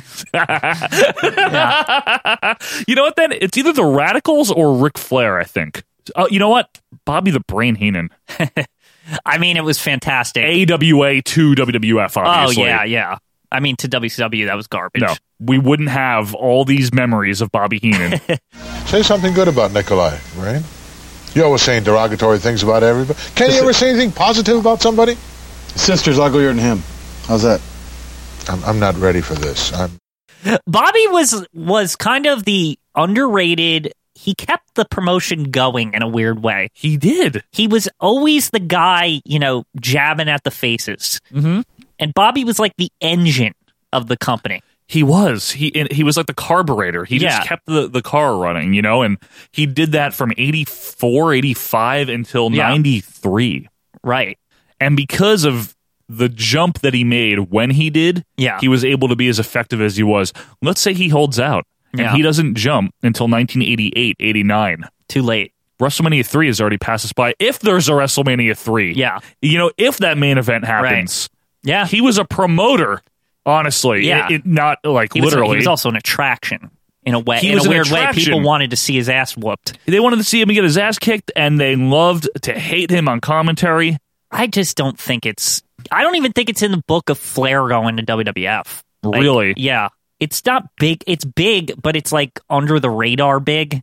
Honorable mention. Yeah, honorable mention. So who do we got? Let let we got to stop Serious contenders? yeah, serious contenders. To me, Flair and the Radicals. I don't think. Oh, the Radicals, really? Okay. Yeah, I And- don't think Raven. Yeah, is uh, the Radicals was more like a negative for WCW than it really was a positive for Yeah. WWF. Whereas but you're for, you're kind of also forgetting you're, you're you're getting lost in the idea that Eddie died and B- died and all and all this crap that happened afterwards. Yeah, I know. those guys were world champions. Like know. those guys were they were. pushed to the moon. They were they were the two of them were, Yeah. two of them were. Malenko and Saturn didn't do dick. well Malenko was getting ready to retire anyway, And but nobody Saturn- really knew. Killed Mike Bell, and then he had a mop. Yeah. Uh, remember that's what Yeah. happened. He beat up a jobber, and then they gave him the moppy gimmick. Harry Saturn took one maneuver from Mike Bell, and that was all it took to set him off. yeah. That's what happened to Saturn. yeah. Uh, but obviously, Voldemort and Malenko were Or not Malenko. Voldemort. Voldemort and Guerrero were Yeah. huge, Yeah. and would have, you know, both continued to be huge. Yeah. Flair. Here's the thing. Flair, I think, still qualifies as the, the biggest one because at that time in '91, that would have been like Hogan going to WCW. Yeah. It was the Yeah. main guy of the rival company going to the competition. Right. I got, uh, s- hold on. I sorry. I got two more for you. Just because this is a really this is an interesting It's topic. very intriguing. um, would you count a jump from the Indies to the WWF a jump because we're talking an Indies I know where what there you're is no saying. competition. You're going because- CM Punk. or Daniel Bryan. Yeah, no, I Because can't those pick guys, either of them. Well, my point is, is that those guys were cornerstones of Ring of Honor. Ring of Honor. They were co- they were Sure. cornerstones, Yeah. and they chose not to jump to TNA, which is interesting, also. Why would anyone go to TNA? I, Well, st- at- when I they- get baffled when people go there. But Joe, when they were jumping, when they were making TNA their was decision, at least a TNA thing. was a viable I option. mean, making like making money at least. like, think about it. Had they gone there Yeah. with a Samoa Joe over there at the time Yeah, Joey Samoe. and, and Kurt Angle, like maybe you know something would have happened. It might have. It, it might have. TNA might have not been a joke that it is now. Uh, I, I beg to differ there. But I don't I'm know. just saying, I'm just I'm not, saying. I'm not calling that a jump. okay. It's an acquisition by Vince. It's Vince just signing Okay. talent. That's what, kind of what the indies are there for. Right. You know what I mean? Yeah, it's it's just a matter of like they chose They chose to in the go to modern WWE, era. yes. Like you're not going to get real jumps anymore, so you're going to get guys choosing to go with TNA or WWF. Yeah, most are going to choose Yeah. WWE or stay Yeah. on the indies. You right, know, exactly. I, I'd have to say Ric Flair because what it did for him was give his career a refresher that it needed. Yeah, It gave him some exposure that he would have never had. I mean, truthfully, Yeah. he would have never had that exposure Mm-hmm. Up north, because- at least, yeah. up north, yeah, because WCW in '91 was not it WWF. Wasn't, it wasn't JCP in '88. No, or 89 exactly. Or It was whatever. different playing field, and it gave him an audience. It gave him MSG. It gave him a world title run. It gave Yeah. us one of the best Royal Rumbles ever. okay. Yep. Rick, And- Ric Flair. It, it's got to be. It, it just it, his career wouldn't be complete without that run. Yeah. Whereas the Radicals, it was a big deal. Don't get me wrong. It gutted WCW. and it was a v- big um, punishing blow to WCW. Yeah. But ultimately, WWF would have still been just fine if that didn't happen. Yeah. They would have. Yeah. And um, I just think that they needed Flair in 92, Yeah. and Flair needed them in 92, and it worked out great for everyone involved. Yep. So for number four, Ric Flair. Well, Donnie had requested that we uh, continue to recap, if you recall. So here we go. We have Hulk Hogan from AWA to WWF for number one. We have Hall and Nash in 96 to WWF, or from WWF to WCW. We have Hogan to WCW in 94. Hogan made it twice. Rare. as he should, and Flair from WCW to WWF in 91. That is the best, and I'm going to give you one of the worst, Quinn. The Butcher. Butcher. Ed Leslie. Oh, Brutus the Barber that. Beefcake. This is the evil counterpart to Hogan jumping to WCW in 94. He took stinky ass Dizzy Hogan with him. Ed Mm. Boulder, whatever you want to call the guy, the man with no name, the Zodiac. What the f- business did that guy have being there headlining Starcade 94? Well, you know what confused me? I thought his face fell off in the Uh-huh. parachuting accident or whatever, and he was like he could only host a show or whatever. and he's like a lady about it. Yeah. No, don't touch me. Like he he stunk. Yeah, Come on, Uh, he was one of the worst jumps, Quinn. it was bad. Um, but I got one for you. You can volley. Go ahead. Here, I want to volley because it, it's in the same vein. yeah. The nasty boys to WCW. Ooh, late '93. Yeah, from WWF. You know what that gave us? Pity City and uh, um, hardcore champion knobs and many other things. Yeah, Knobs never went the hell away, did he? yeah, he was just there forever. What the hell? He was employed by them, I think, until they went out of business. Like I swear. I think he was because then they did that fucking. Remember the him and Jimmy Hart promotion where they're like, "Yeah, Yeah. baby, no prima donnas." yeah. Oh yeah, that crap. No more prima donnas. WXW, XWF, you yeah, some remember? shit like that. Oh God. How about this one? What? Bret Hart That one was bad. to WCW. It was bad because it didn't meet any of the expectations. Like Yeah, from every single angle, it was bad. From a fan point of view, from a promotions perspective, right? For WCW, he didn't do what they wanted him to they do. gave him so much money. Yep. And they that was their fault. They wasted Yes, it was. And from his point of view, Yeah. it, he didn't get anything out of it that he wanted to. It was very sad. Yeah. It was a very bad move. Yeah. On all levels for everybody. Of course, WCW cocked it up because that's what they do. Yeah, and it wasn't like Brett. I don't think Brett thought that it would end up that bad. Like it's not No. like he was like going there to stink on purpose. Like He you know- wasn't like, you know, I'm going to go there and sabotage the WCW. Uh, no, he- yeah, it was not like that at all. No, he really thought as much as he would have stayed with Vince, from what he says. Yeah. Vince really encouraged him take this deal for the money. He really thought he would have a few years there, have a good career, help WCW, then retire. Right. And it, obviously, in hindsight, it was a horrible idea because of the Goldberg kick. Right. But before that, by February of '98, his career was fucked. Yeah. Well, here's the thing. Like is- the day he debuted, it was fucked. because of the counting thing Yes. or whatever. Here's the thing. They had literally the hottest commodity. The like the month before he got screwed by the owner and like spit in his face and all this stuff. They're like main rival. And they fucked it all up. How did they do this? I don't like know. how? It's it's unbelievable to me. Wasn't he also the ref for the Larry Zabisco Oh. Eric Bischoff match? Oh God. he was. Yeah. It was no, it was bad. Can we put him in as number one because Yeah. it doesn't get worse than that? No, it doesn't get worse. That's- yeah, okay, Brett wa- did right things a lot in his career. Yes, he did. And a lot of people like to compare him to his peer, Shawn Michaels. Yes, right? of course. And I got to say, this seemed like some like below Bret Hart. Like this seemed like what I'm surprised Shawn didn't do this. I I'm know, right? serious. Like, Seriously. yeah, like I'm serious. This was really bad. Yeah. I would like to say this is number one. Yeah. In terms of jumps, because it made a splash for about a day. About like a pay per view until the end when they I know. cock that up too. Oh, They wasted Bret Hart. yeah, it's all it's crazy. Like it's really crazy. That'd be like WWF getting Hogan in 84 and putting him on the lower card, you know? Yeah. They totally fucked up Bret Hart. I would like to say number one. You with me? Yes. For number one, Bret Hart to WCW 1997. Die, die, die. What about the Public Enemy? To where? WCW? because I say this because Yeah. they were like really good in EC. Like they were like heel awesome champions. They were the Dudley Boys before the Dudley Boys. The reason nobody remembers them is because WCW turned them into a cartoon jokey bullshit tag team. They could have been so big. They like could have been, but WCW, yeah, they did blunder them. yeah, they, They were did. when they left at the time. Yeah. Like everyone thought that was like a home run. Right. how could they fail? They're like everyone was afraid of them. They were they were the big bad ECW team, and they they were really violent. They were the real thing, you know. True. They were a big deal. WCW had them job to the Nasty Boys a real lot. Right, But that would go back to your whole idea of putting the Nasties on. right. Also. but actually, I think Public Enemy's Yeah. a worse blunder because these guys were younger. Yep. You know, they knew what they were doing, Right. and they could have been a big deal. And WCW just again, they just that's what they do. they just jobbed them out. That's and, what they do. and then they started wearing like stupid I know, outfits. you had a big and, problem with yeah. their outfits. Yeah, yeah, some it was just outfits. I weird. know. Like I'm I, sorry, I don't know. I just I feel like that one is really up there for me because I just remember thinking of Public Enemy like as such a joke, and I would always wonder like what happened to these guys. I don't know. That's that's.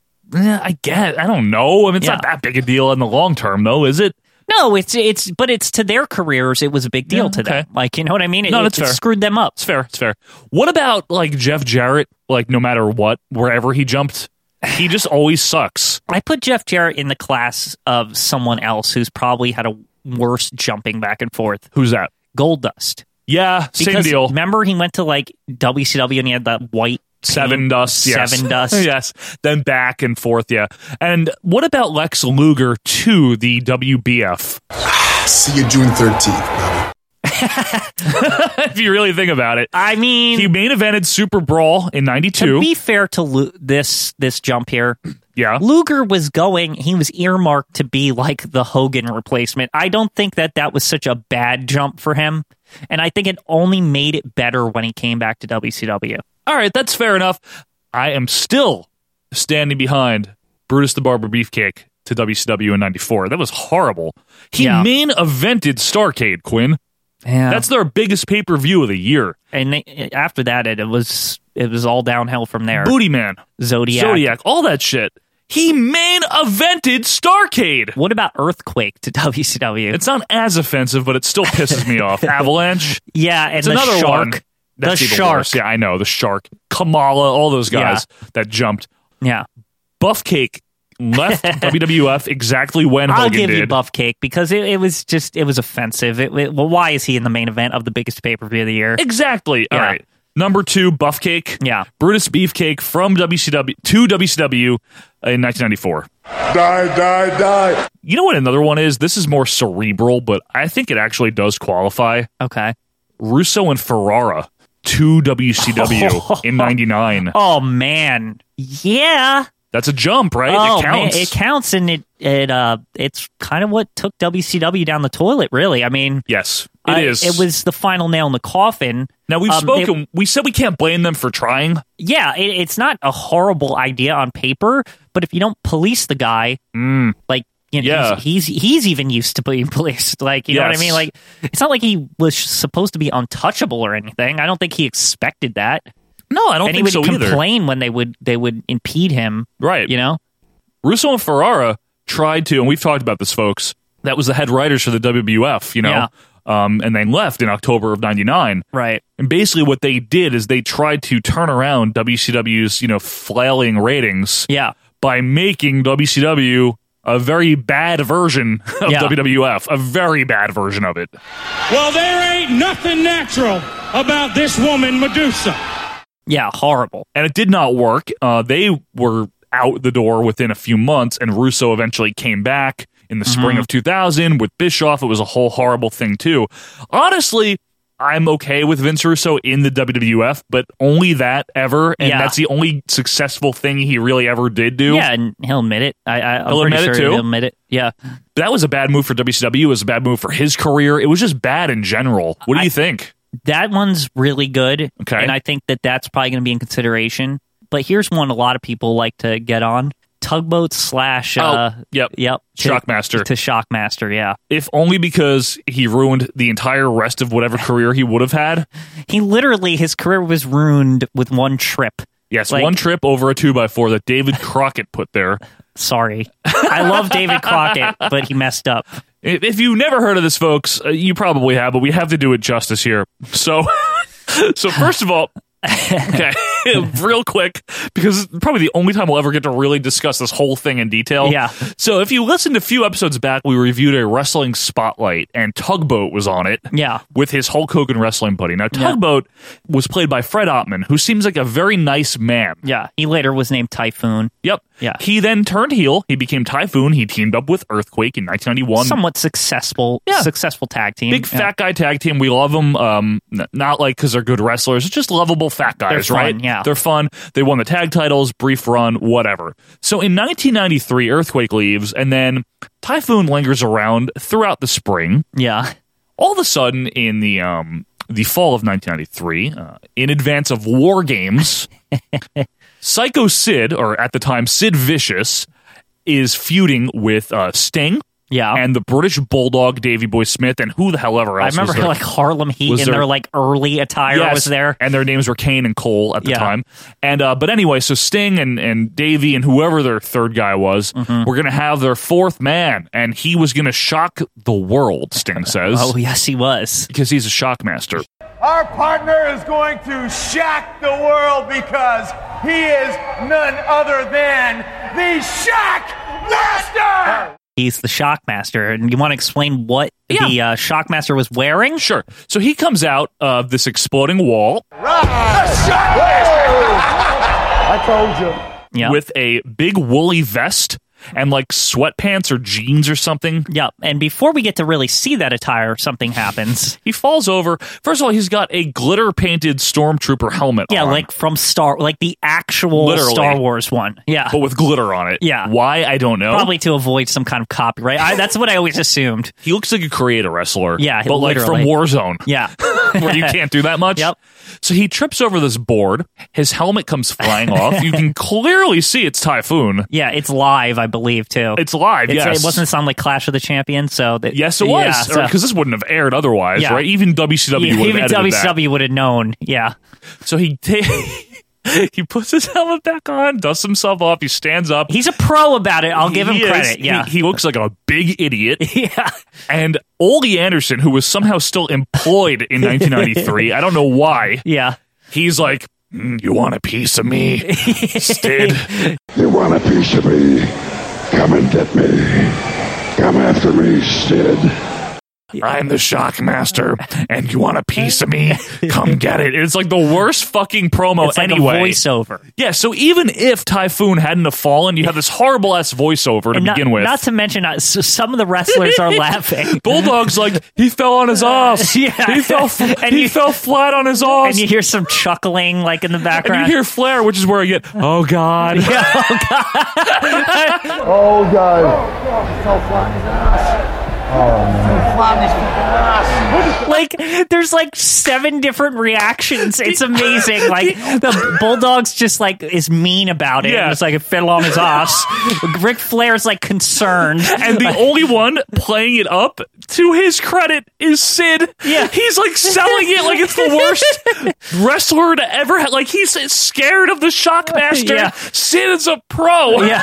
Sid of all people is the pro. He's amazing. Yeah. I don't care who you are, boy. I don't give a damn who you are. But there's th- here's the thing. He's never lived that down. Yeah. Ever. It's so bad. They made an action figure like recently, Yes. and in the box he's tripping, like he's upside down. Like- like Can we? That's the worst jump ship ever. Like it's so bad. So for number three, Typhoon, and then becoming the Shockmaster in E WCW 93. Die, die, die. Okay, we have one more, Michael. We have uh, Brett on there, we have Beefcake, and we have the Shockmaster.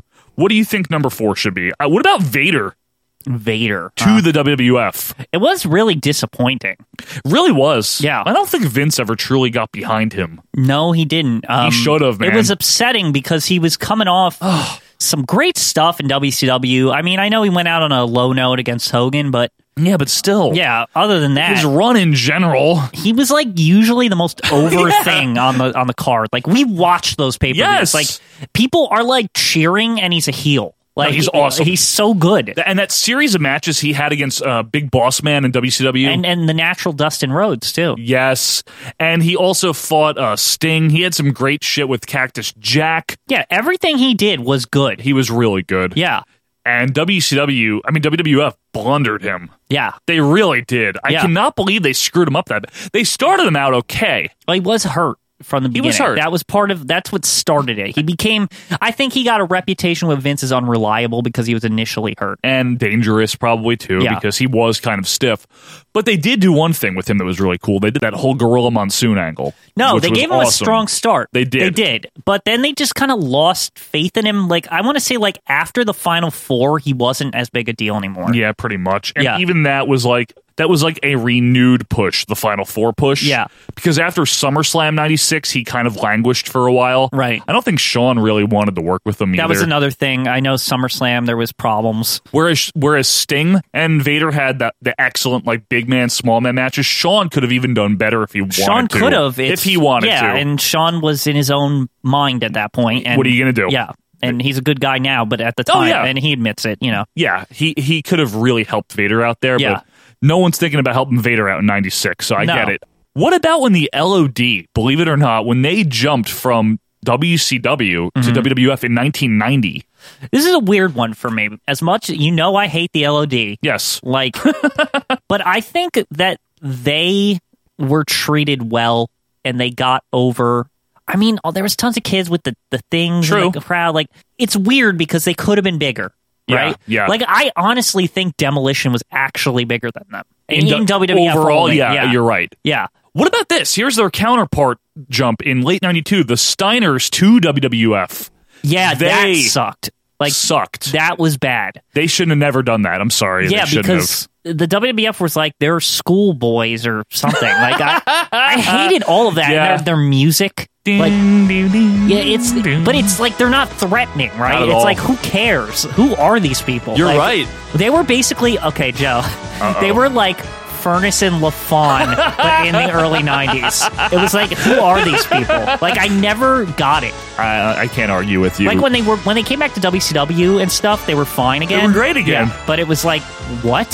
And they could put on good matches, but it was just they were like weren't a threat at all. They weren't. They Yeah. weren't used to their full potential. Yep. They were kind of wasted there. It was one of those things where they just shouldn't have done that.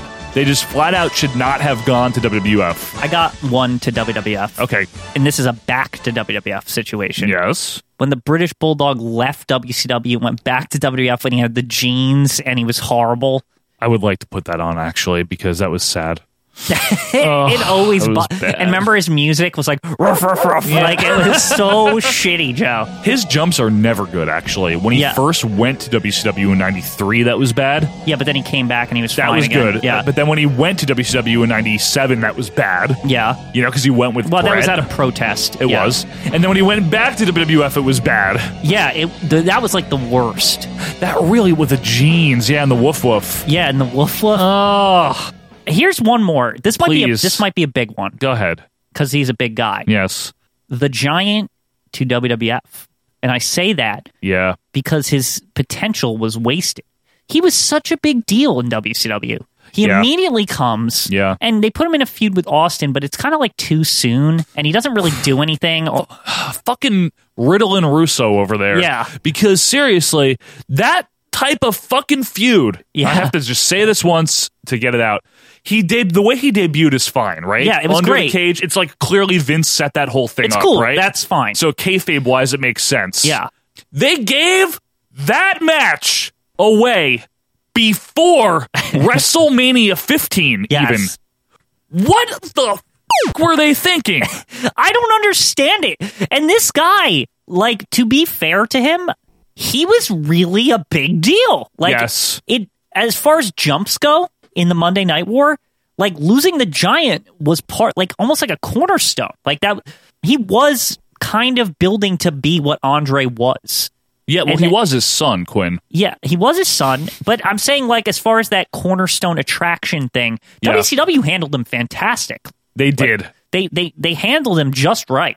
WWF, and you have said this many times, and I will always agree with you, never knew how to book him. I don't know why they didn't. I, I know he's doing stuff with Regal peeing on his leg and shit. Like, And how many times did the dude turn heel, turn face, turn heel, turn face, cry, Right. Yeah. diaper, comedy? Is he serious? What is he? what is he? And that's later in his career, but It started like 15 but yeah, years it ago. started That a long started. time- Yeah, it started with the Regal peeing on him thing. That was a long time ago. Yeah, yeah. And he'd always just be like a non-factor in like multi-man title Yes! matches, and it's like, shouldn't he be like unbeatable? Like, How did wh- they fuck this up? Yeah, like he should like never lose, Right.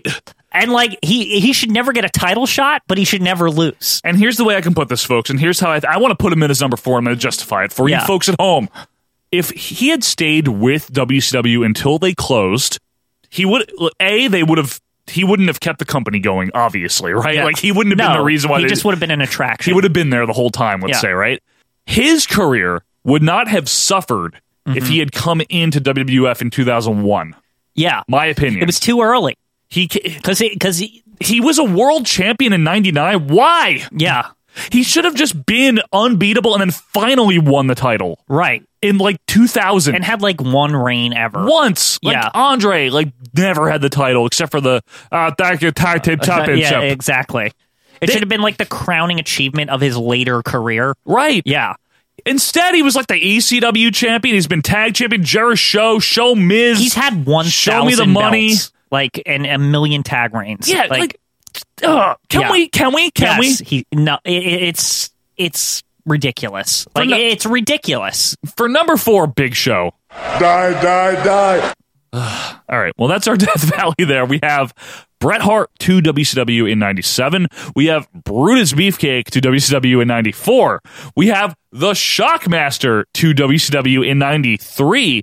But we also have The Giant, Paul White, The Big Show to WWF in February of 1999. That's our Mount Rushmore and Death Valley for Jumping Ship. Let us know what you think, folks. If you have anyone that you think we missed, if you disagree, if you agree, let us know. You can do that by reaching us on Twitter at OVP Podcast. You can send us an email or simply go to the Facebook and let us know what you think. But guess what? We're going to jump ship and take a break now. When we come back, we're reviewing something. Back after this. We've joined the Shockmaster at his lunchtime break, and as you can see, he looks much different than he did at Clash of the Champions. A lot of times we go for the spectacular entrances in WCW, and we really had one, didn't we? Well, spectacular. What, what can I tell you? I, I mean, here I am sitting back. This thing is going to introduce me, right? Right. I'm waiting out. there. There's millions of people. I know it's going in my head. My hand, my hands are sweating. I got All over the world. goosebumps. You know, and all of a sudden people start yelling and screaming. Boom, boom! All these explosions. I can't find the door to get out of the stage where I'm supposed to be. Boom! I made my own door. Fell down on my face. Hat falls off. What? Oh man! Hey, you know, everybody's talking about it, okay? Everybody's talking about your entrance, and it, it was something special in itself. But what is also special in itself that the fact that you have to go into the double ring cage war games, the match beyond, coming up on September 19th. That's going to be a battle. What a way to come into WCW.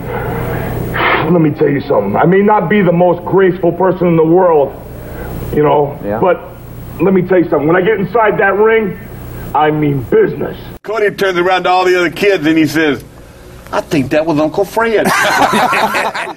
Hey, it's Sean Mooney. I may no longer be in the event center, but if I was, I'd be talking about our Vantage Point Retro Wrestling Podcast. All right, boys, let's get to it. And welcome back, wrestling fans, to our Vantage Point, the Retro Wrestling Podcast. Thank you so much for being with us for episode number 56. Quinn. oh, God, you should see the look he's giving me. I have a headache just thinking about what I just witnessed. We're reviewing something, and uh, I have to apologize to my partner here. This was not a fan request, and the only reason was the one fan request we were going to do. We decided it might have been too good. So Yeah. I was like, you know what? Let's do something we haven't done before. and after having done this, I um, profusely apologize to you, Quinn. Joe? Yes. I know I always say this. Yeah. But this was terrible. Like this This was bad. I why did you do this to me? I'm sorry. I didn't know it would be this bad. I know sometimes we get good stuff, but Yeah. this is like this is a fall from grace from Mhm. what we were dealing with the f- the previous week. Well, I'll be honest with you. I had never seen anything in full by this promotion. What this promotion is, folks, today, and this is actually good timing. It, this wasn't on purpose. It's one that we didn't mention when we were talking about ECW, Smoky Mountain, and USWA. And you can probably understand how I forgot. Yeah. this was the Global Wrestling Federation. Um, Mhm. That doesn't sound cheap. Yeah. What a what a knockoff. Yeah, I know, right? It's just an everything about it's a knockoff. It is. Um, you know, remember the AWF was very knockoff Yeah. in the mid 90s? That was even more knockoffy. I would Yeah. say this is this is more of a knockoff of like j- anything Jim Crockett did prior to the sale. kind of. Yeah. So what this is, folks, if you hadn't ever heard of the Global Wrestling Federation, the GWF, it was founded in the spring summer of 1991 by Max Andrews and Joe Pedicino. More on him later. and this was kind of the replacement in, in spiritual successor to the world class uh, promotion because it took place in Dallas. It was based out of Dallas, and they ran shows from the Sportatorium, which was known as the Uh-huh. Global Dome. Ridiculous. Isn't Quinn a didn't like that. sportatorium like, a dump? Yes, it is Like, a dump. It's nothing that would entail having a dome. No, like a dome entails like it's you know the Hoosier Dome, The or Tokyo like Dome. the big dome, Yeah, the something big dome. something big. right is my point. And basically, it ran from 1991 to 1994, and it had something that a lot of other small promotions didn't. It had a cable television time slot, Quinn, on E ESPN. I'll tell you what, that's about all it had because it has nothing else of worth. And there were some some notable stars. This show somehow is not evidence of a lot of the good names that there were to be later. We don't really get many of those because what we're doing here is GWF Major League Wrestling, and this is the best part: mid August 1991. Yeah, no date. No, we don't know when. Well, I'm I'm glad they didn't tell us because I really don't care. So Jim Cornette Jr. here takes us um, in a cold open. I guess his name's Craig Johnson. I never heard of him. He's like pasty cornet. Like He he's is. so pasty, but he also like I hate him. Like he's there. He looks like somebody I should be booing. Get ready for Major League Wrestling action today on Supercard. Hello, everyone. I'm Craig Johnson. We're four seconds in, and Quinn already hates this. I, I- know I- it. I hate You him. can just tell already. Like he looks like a heel. Like he, does. looks like a heel manager. He looks slimy. and he's like dweebily like watch this shit. that shit that he wants us to watch is another promo, and it is him with Scott Hudson. Yes, the Scott Hudson. Yes, not bald yet. with uh, Gary Young, Jeff Gaylord, and the Renegade Warriors. Who's who? I, like, who are these Joe? Who the hell are these people? Okay, I'll I'm just- serious. Okay. Like, who the fuck are they? Okay, let me briefly explain. Well, the uh, Renegade Warriors are um, Mark and Chris Youngblood. You might have heard of the Youngbloods before. Uh, I've heard of them. they suck. Okay. And then Jeff Gaylord is probably best known to the WWF fans as the Black Knight from Survivor Series 93. That's the best he's known as. he was a, uh, Memphis star I think as I've well. seen him job on You've seen like him. superstars or something before. Yeah, and he was just a Memphis guy, a Yeah. territory guy. And then Gary Young, I'll be honest, I'm not going to even pretend to know. I don't know much about Gary Young Mm-hmm. other than he has a mustache. Great. I've got help behind me, too. They were a little bit late, but it'll never happen again. This promo is horrible. Joe. Like it's it's bad. is. This whole It's just thing- I don't know what they're babbling. saying. There's a guy like I, I don't even because I still don't know who's who. Right. Like the guy with the crutch. Oh, Gary Young has a Gary crutch. Young. yeah. He's yeah. got crutches. Yeah. He is says awful. nothing. He's just like ba ba ba ba ba ba ba ba wrestling. Okay. And that's also what Jeff Gaylord says, except worse. Yeah. And I've got the Warriors behind me, and we make one of the most formidable six man tag teams there is today. And then they're mad at Tatum and the Maulers. This is, I just need to tell you, like, Quinn usually gives things a little bit of a fair shot. He does. He, he's pretty good with that. We're like two and a half minutes in, and Quinn's already mad at me. I I can't like I was like, can we change this? Like this is terrible. So I don't know who any of these people are. Like at least usually when you have a wrestling promotion, right? You say like, hey, people have to know some of the people who are wrestling, right? Yeah. Other than like Bill Irwin later on, Yeah, like right. I've never heard of any of these. Why would I come to see this? Why would I turn this on? Well, maybe other people have heard of it, no? Okay. So we cut to Joe Pedicino, who's fat and sloppy and the co owner of this promotion, the co founder. He throws to his wife. Uh, Oh, somebody somebody who's become famous on our Yes. boards. And I swear people We didn't- like I know this was a recent like really funny like thread on the Yeah, a boards few about weeks back, Bonnie yep. Blackstone and everything. Uh-huh. However, like I did not know she was involved in this. I didn't either. I forgot that she was. Yeah, so this is kind of amazing. Like kind of like the mascot of our message boards at this point, Bonnie Bonnie Brownstone, Blackstone, that is, whatever, yes. yeah. So he throws to her, and she's got like the red dress on with the puppy dog hair.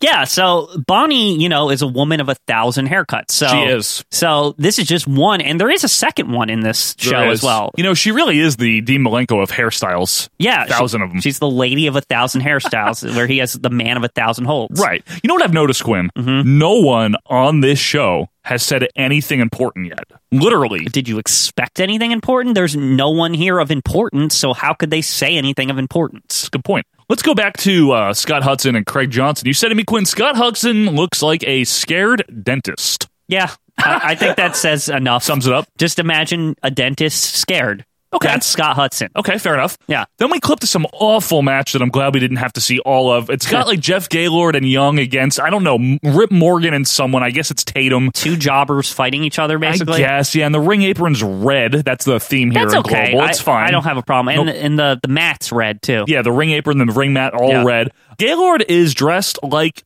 the Renegade. Great. Not Good- the good Ultimate for- Warrior. good for him. Mhm. He's got like the. He reminds me of the Renegade here. And then Skandor Akbar is just wandering Ugh. around all fat in a suit. If that's the best they can offer, is Skandor Akbar. that guy had like a modicum of fame at best. yeah, I agree with you. a modicum uh, is a good, like, a good amount. Like, and he's like the veteran manager. He's their Bobby Heenan, basically. yeah, it's Quinn. like what? and his stable. Everyone's like, who is that? Like, and his stable of losers, that's the four horsemen Yeah. of global, okay? F- who are they? I don't- The maulers, I don't know. There's like literally two good things on this show, and Yeah. one of them is the color man for this match clip. Yeah. And it is Scott Levy, better known Yes. as the guy we talked about a little bit earlier today, Raven. or uh, Scotty Flamingo. Scotty Flamingo, uh, Johnny Polo, and in this Scotty promotion, the Body. Yep, and in this promotion, he's Scott Anthony. But Yes. one way or another, he is. He, this is the best part about him on commentary. He's Johnny Polo on commentary. Right. He doesn't give a shit about this. Just like I don't give a shit Right. about this, but except he's like mocking how stupid it is. and getting paid. yeah. Which is pretty good. Yep. Um, so anyway, he's all happy because he's like fake Johnny Polo, but he's being a heel. Gary Young gets a hot tag, and he just this guy looks like shit in the ring. then everyone runs in, and like I was saying, Raven here is just making a mockery of the commentary. Like he's like, "It's a pure sixer, it's going bananas." Yeah, he's, just- like saying everything like you could possibly like some stupid phrase to like say that everyone's fighting like Yeah. a million times.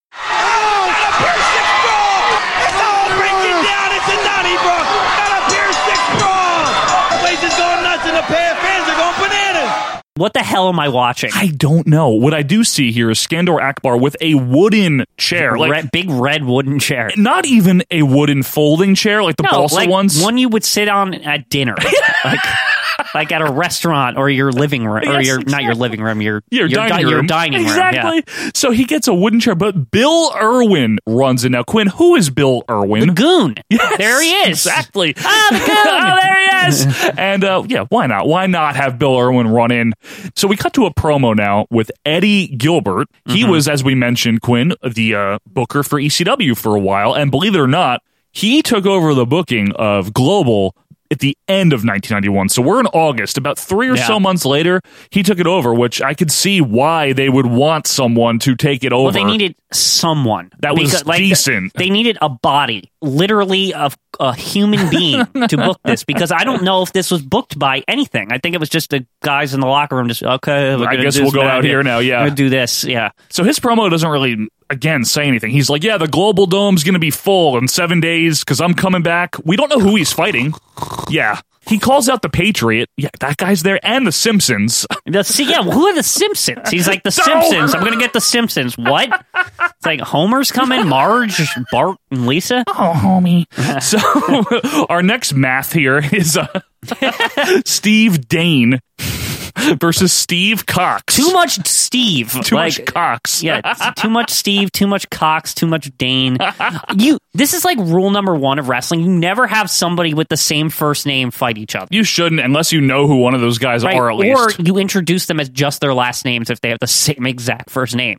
Now, by the way, Cox here, who kind of looks like a neon green, like teenage JBL, Yeah. he gets an entrance, but according to Quinn, he is definitely the shittier one. Oh, he looks dumpy. Like way dumpy. He looks like JBL. Yeah. Like basically like JBL and like in um Shane Douglas's tights when he was like, you know, the Neon Warrior Yeah. or whatever the fuck. What was that when he when he was the skateboard baby? Like, Dynamic dudes, Yeah, yes. that's Mm-hmm. it. Pretty much. And then the other funny part of this, speaking of Shane Douglas, is uh, Stephen Dane. He has the hair color, the whitish blonde, and the length of like 1990 Shane Douglas in Right. his WWF Right, as so a it- jobber. it's the wrong hair on the wrong tights. So Craig Johnson here says the line of the night. He says he thought he had good momentum until he ran into his momentum. Thought he had all the momentum going until he ran into the momentum. Joe, what the fuck did you do here? Like showing this to me. Like, what the fuck is this? Like, is this a professional product? Yeah, Who says that? It's on E ESPN.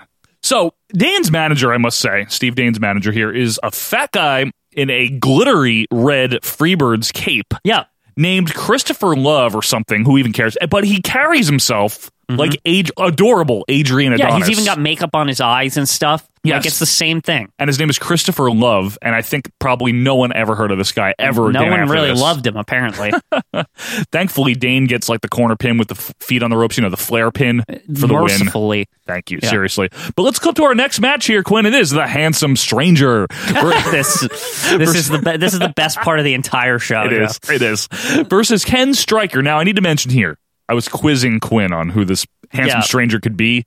It is Buff Bagwell in the Repo Man's Lone Ranger mask. I mean, I couldn't really tell to be to be Yeah, to fair. be like, fair, you uh, can't. You can't because his hair is like darker and it's fluffier. Yeah, So as he makes his way down to ringside very slowly, he's kissing ladies' hands. Yep. He's got this awesome elevator music. Oh He's- yeah, you're gonna have to put that ele- uh, that music is It's awesome. so good. yeah,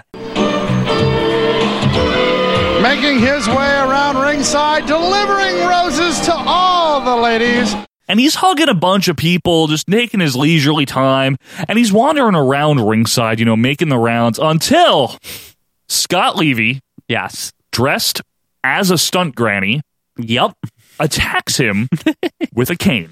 Yep. This just took a wonderful turn, this little segment here. yep. And he you- even has like fake boobs on, like under the dress. Like it's clearly like like a cartoonish size Yes. of big. Bosomy. You want to know if your grandmother was bosomy? Yeah, Very like- matronly lady here. and like it's like a dress that only a grandma would wear. Absolutely. like it's insane. and he's so gleeful about Yeah. this beatdown, He just how he like beats the tricked him. shit out of him with the cane. It's so good. Yeah. So we never get to see that match against uh, Ken Stryker, but I- maybe, it's, this is worth it. maybe we'll see Stryker later. I don't know. So anyway, as he's killing Bagwell in the ring with a pile driver, the refs, one of whom looks like Dave Meltzer, and I Mhm. mean that too. Yeah, like, he looks a lot like him. match. This is weird because they're acting like it's despicable, but it's, It's just funny. goofy as hell. Yeah, looking. it's it's fun. Yeah, yeah, it's insanely stupid. It's he beat him with a cane. Yeah.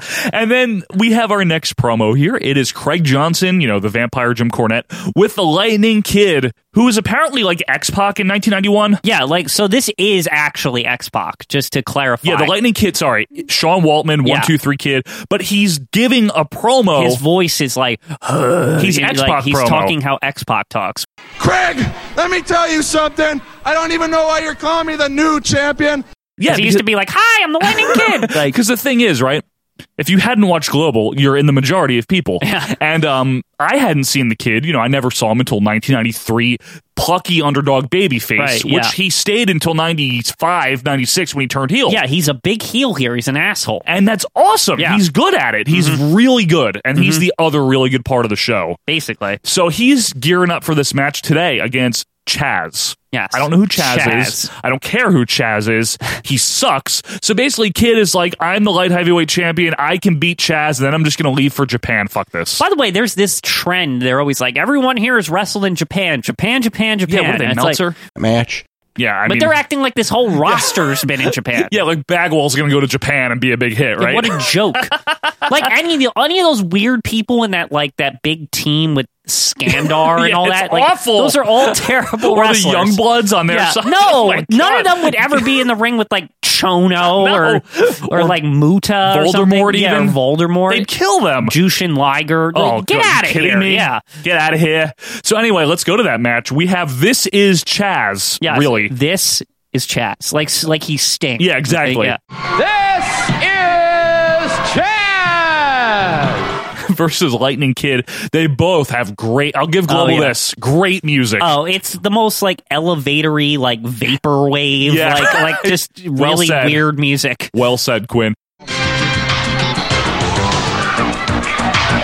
Now, Kid is awesome. He comes out. He's got a red like coat on, yeah. and red gear, and like it's a red version of his Blue Lightning Kid gear from yeah, it's the same thing. WWF. Yeah. And he does like his air karate. Yeah. as a Hooters girl walks by in front of a very well dressed old lady in the audience. So this has got me very confused. So first of all, we haven't really said anything, but there these Hooters attendants, Yeah. attendants or whatever, Like they're wearing Hooters shirts. Yes, they are. Like it, That's was not there me like, being funny. Was there like a Hooters in the Sportatorium or something like maybe or something like that? Because and why are they at ringside? Like why are they there? you have to get people in the sportatorium somehow, right? And then the other thing is like I thought I didn't know at this point that this was a sportatorium, so Right. I was like, is this like a casino? Like why are certain people dressed up nice and certain people aren't? That's true. Like what is going on here? That's a good point. Yeah. Kid's amazing. Al Borland is the ref. Um, kid attacks before the bell. I don't think so, Tim. So Chaz has tassels, and this is actually a pretty good match. I'm not going to lie. Yeah. Finally, Scott Hudson talks. Like, I swear he hasn't even talked much yet on the Oh, He- show. He just looks like a deer caught in the He headlights really every time does. you see him. And apparently, he was soon to be replaced, Quinn, by none other than Bruce Pritchard. Oh, yeah. well, Bruce this Pritchard is Major himself. League Wrestling, so I mean, somewhere Conrad Thompson is talking slow. Yeah. Oh, it's me, Tony Schiavone here. Well, welcome back. So, Kid dominates for a while with his heel offense. Chaz grabs a headlock, works that for a while. Kid with a back suplex to escape.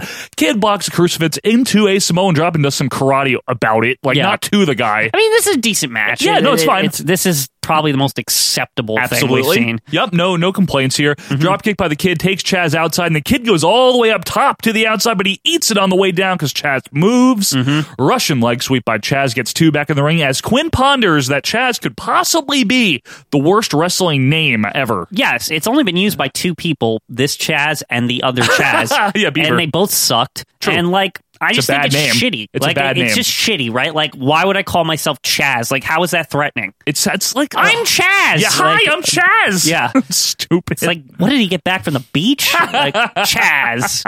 So Chaz misses a top rope elbow, and the kid loads up his boot. Big kick to the face by the kid with the loaded boot, and he gets the win. So this is what he loads the boot with, by the way. Basically, a marijuana cigarette. like he just puts that in the boot, and it's I guess like when he kicked him, he got the other guy got high and was like out of it for a second. The and he- loaded and- stogie. yeah, loaded stogie, yeah. Yeah, that's what it looked like, didn't no, it? yeah, it's like piece that's of what he paper. loaded. It's, it's like paper towels. yeah, like behind like already a bunch of padding. Like that's Yes. nothing. It's one of the best things about wrestling, though, Yeah. Quinn, as an art form, is that you can literally use like the stupidest thing. But if you tell the crowd that it's gonna Yeah. hurt, it just works. I well, love what's that. interesting about it is like why even use like when you're getting down to like using a stogie Yeah. in your leg or whatever. Right. Why even why not just do the Jerry Lawler, which is like just nothing. Yeah, like, just pretend that he put something Yeah, in there, exactly. right? True, that's a good point. So let's go to Bonnie Blackstone here and some kid in a windbreaker with different hair. By yeah, the way, she has different hair again. Yeah. So this is clearly not live. Right. Not that we thought it was. different hair, different outfit. and a kid in a windbreaker. Yes. And she's basically asking this kid whose name is Brandon what he thinks of like the Lightning Kid and Chaz. What is this? Uh, did they just ask the fans? Like But- he's in like the, the, promo backstage- center, like not not like in the crowd. The, the best part is the kid. This this kid Brandon is like a heel. He's Yeah. like I don't like Chaz. I yeah, like he's the like, I, Lightning well, I Kid." like the Lightning Kid. He's good, and he's like trying to sound all smart, like he knows about wrestling. He's like good aerial maneuvers. Like it's like what? He has tremendous ability, and I hope he remains the champion. All right. And Bonnie playing it straight. God She's bless awesome. her. Yup, she's awesome, right? Yeah, like She's, she's, like, act- very good, yeah. very. Oh, oh, wow, that's very smart of you. Like you know, Quinn, let's cut to Craig Johnson again because we haven't seen enough of this guy's pasty face. Yeah. he's with uh, Akbar and fake Orndorff. Who I just want to put like a thumbs down at Craig Johnson. He's the biggest heel in this entire squad. He is. Yeah. there's just there's really nothing like he's not doing anything that's heelish. Right. He just looks like an asshole. Yeah, he, Like- he does. like he just looks like a shithead. So basically, Akbar says nothing uh, important, which is a theme. Quinn, Yeah. you said to me, nobody knows who these other people are anyway. Nobody knows who Akbar is. Like I'm serious. World class is about Yeah. it, like the world class audience, but not people watching on E ESPN. Oh, in like 2003 or whatever this is, because by the way, we didn't mention. Yeah. At the bottom of this, the whole time is an E ESPN classic scroll. Yes. and and like There's, half like, the sh- baseball Okay, scores. so half the show, me and Joe are trying to guess, like by like they're listing like Andy Pettit and like Dustin Pedroia. Dustin Pedroia and stuff like that. We're like, okay, so this has to be like 07 Yeah, or something, 08. like when this was like repeated. yeah. That was more exciting, honestly, than a Yeah. lot of this show. So anyway, our next map here is Chris Walker and Steve Simpson. Okay. I thought there was more than one Simpson, first Yeah. of all, v- versus Tony George. Yeah, The Simpsons. Where's the rest of his family? Where's Marge? and Ken Stryker. So we do get to see Ken Stryker after all. Thank God. So- or, not, or maybe not. Yeah, let's find out. So apparently, Walker and Simpson are somehow the tag champions, and I wanted to set the stage. Here. How did they win that on episode two? Like this is like the second episode, isn't it? We're When did very they- early. When did they win this? I don't know. We're very early in here. Yeah. And um, I just want to set the stage. So Ken Stryker, the uh, the elusive Ken Stryker. Yeah. He has 1984 Brutus Beefcake tights. Yeah, it's like almost the same exact tights. Like Literally. white boots with the purple like, leopard print. Yeah. It's literally possible that Ed Leslie was like, "Oh, I broke my face. You want my old tights?" Yeah. and sold them to this guy because his face was broken or by they ninety fell off one. his pants when the parasol like hit the wall or whatever, and he's like he like found him on the beach. He's like, hey, "What's this?" And then then he went to wrestle. I like that idea Yeah. better. And he has a huge gut too. Like this guy does not look good. Yeah. Looks like he's been striking up a conversation with a cheeseburger. so anyway, Walker is dressed exactly like Carrie Von Erich, except he's barefooted. And two feet. and Dave Meltzer is the ref for this match. Match. Why did anyone think this would succeed? This is like mixing your action figures together. It's like Donatello versus Batman. Like, it's- who are all these people? Who are they, Joe? Like, I'm serious. Like, we could like get like Spider Man and like And Leonardo Curly. and Kurt, like a Three Stooges figure. Add like a Seamus figure in there just to have some kind of wrestling. Like The Tin Man. Yeah, like, it's just like it's this this promotion's like a toy box, and with like you have the lone wrestling ring, but you don't really have a lot of wrestlers. It's so shitty, Joe. Oh my god. so Steve Simpson tags in. And so does Tony George. and now Simpson is also dressed like Texas Tornado. They should have been called the team of very Von Erich. like seriously, You know why they are? Because they're in fucking Dallas and they're trying Yeah. to pander to the Dallas yeah, people. the team of very Von Erich. so then Craig Johnson again mentions uh, some new affiliates that have joined the Major League Wrestling Who Network. cares? Like put Gorilla in right now. Who cares? Who cares? Who cares? Who cares? Yeah, thank you, Gorilla. Who cares? Yeah, seriously. Who cares? Okay, three is enough. That's yeah, rule that's of it. threes. Yeah, rule of threes. Like I said, somewhere Conrad Thompson is taking notes like, oh, maybe I can ask Bruce Pritchard about that and continue to leech off of him and mortgages too.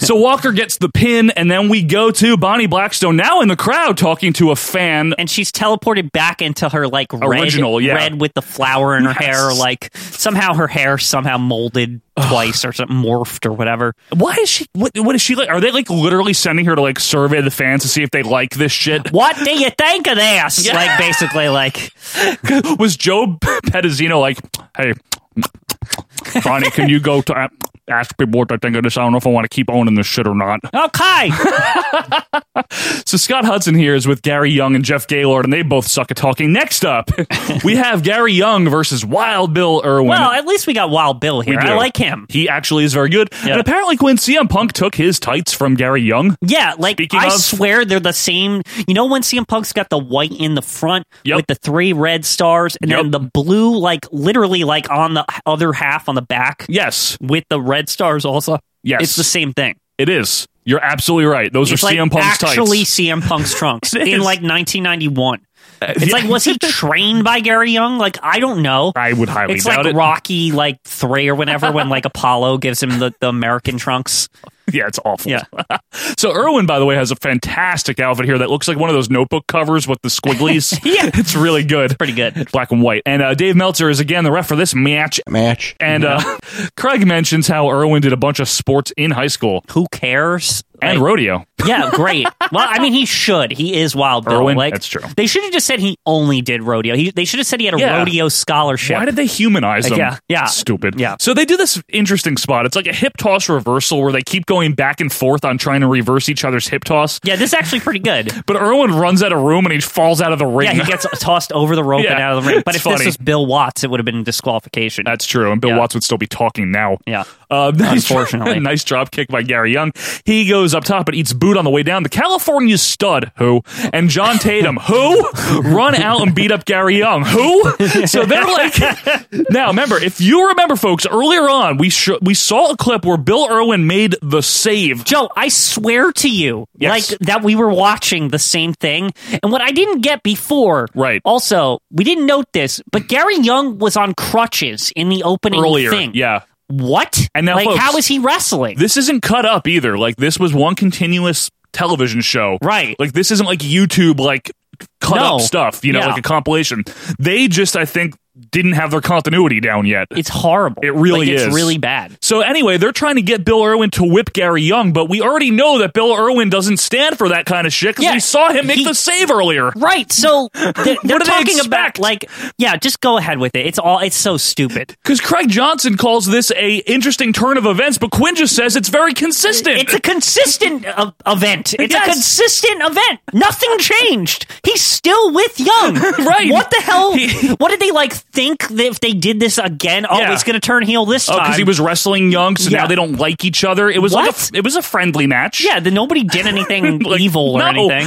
So anyway, in case you cared, which no one does, Gary Young won by DQ. Right. Who, okay, whatever. Yeah, whatever. So backstage, Craig, again, enough Craig. This guy's the backstage announcer, the commentator, his face is pasty. Enough with him. By the way, have we mentioned the fact that there's like more staff backstage than like almost in the promotion? Yeah, it's like bad. it's like Bonnie Blackstone, Joe Pedicino. Joe Pedicino, Craig, Yes. shitty Craig, Yes. um, uh, Scott Levy is Scott- a, c- a Scott- commentator. yeah, Scott Levy, Scott and Hudson. and Scott What the Hudson. hell's going That's on? five different announcers we've had in this show, That's Joe. true. You're right. it's insane. It's really bad.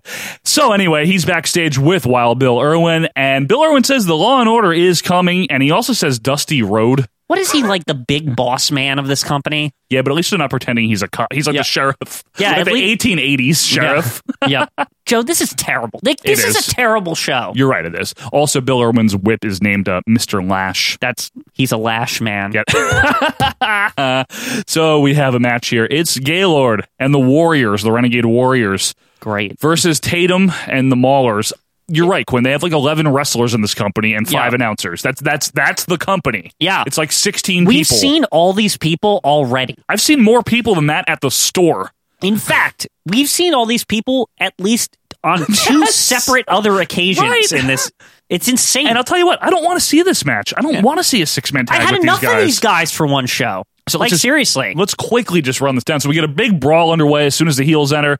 By the way, the Maulers' names are Jack O. Victory and Rip Morgan. I don't care if it's Jack Victory or not. I can't tell. just Jack O. Gorilla, Victory. please. Yeah. Who cares? who cares? So Bill Irwin wanders around and whips around at things. That's the funniest part of the match. Is Bill Irwin's randomly at wing- Yeah. ringside whipping things? Yeah, yeah. So Scott Hudson calls Bill Irwin the Law and Order man. ah, the Law and Order man. Like, what is he, gorilla?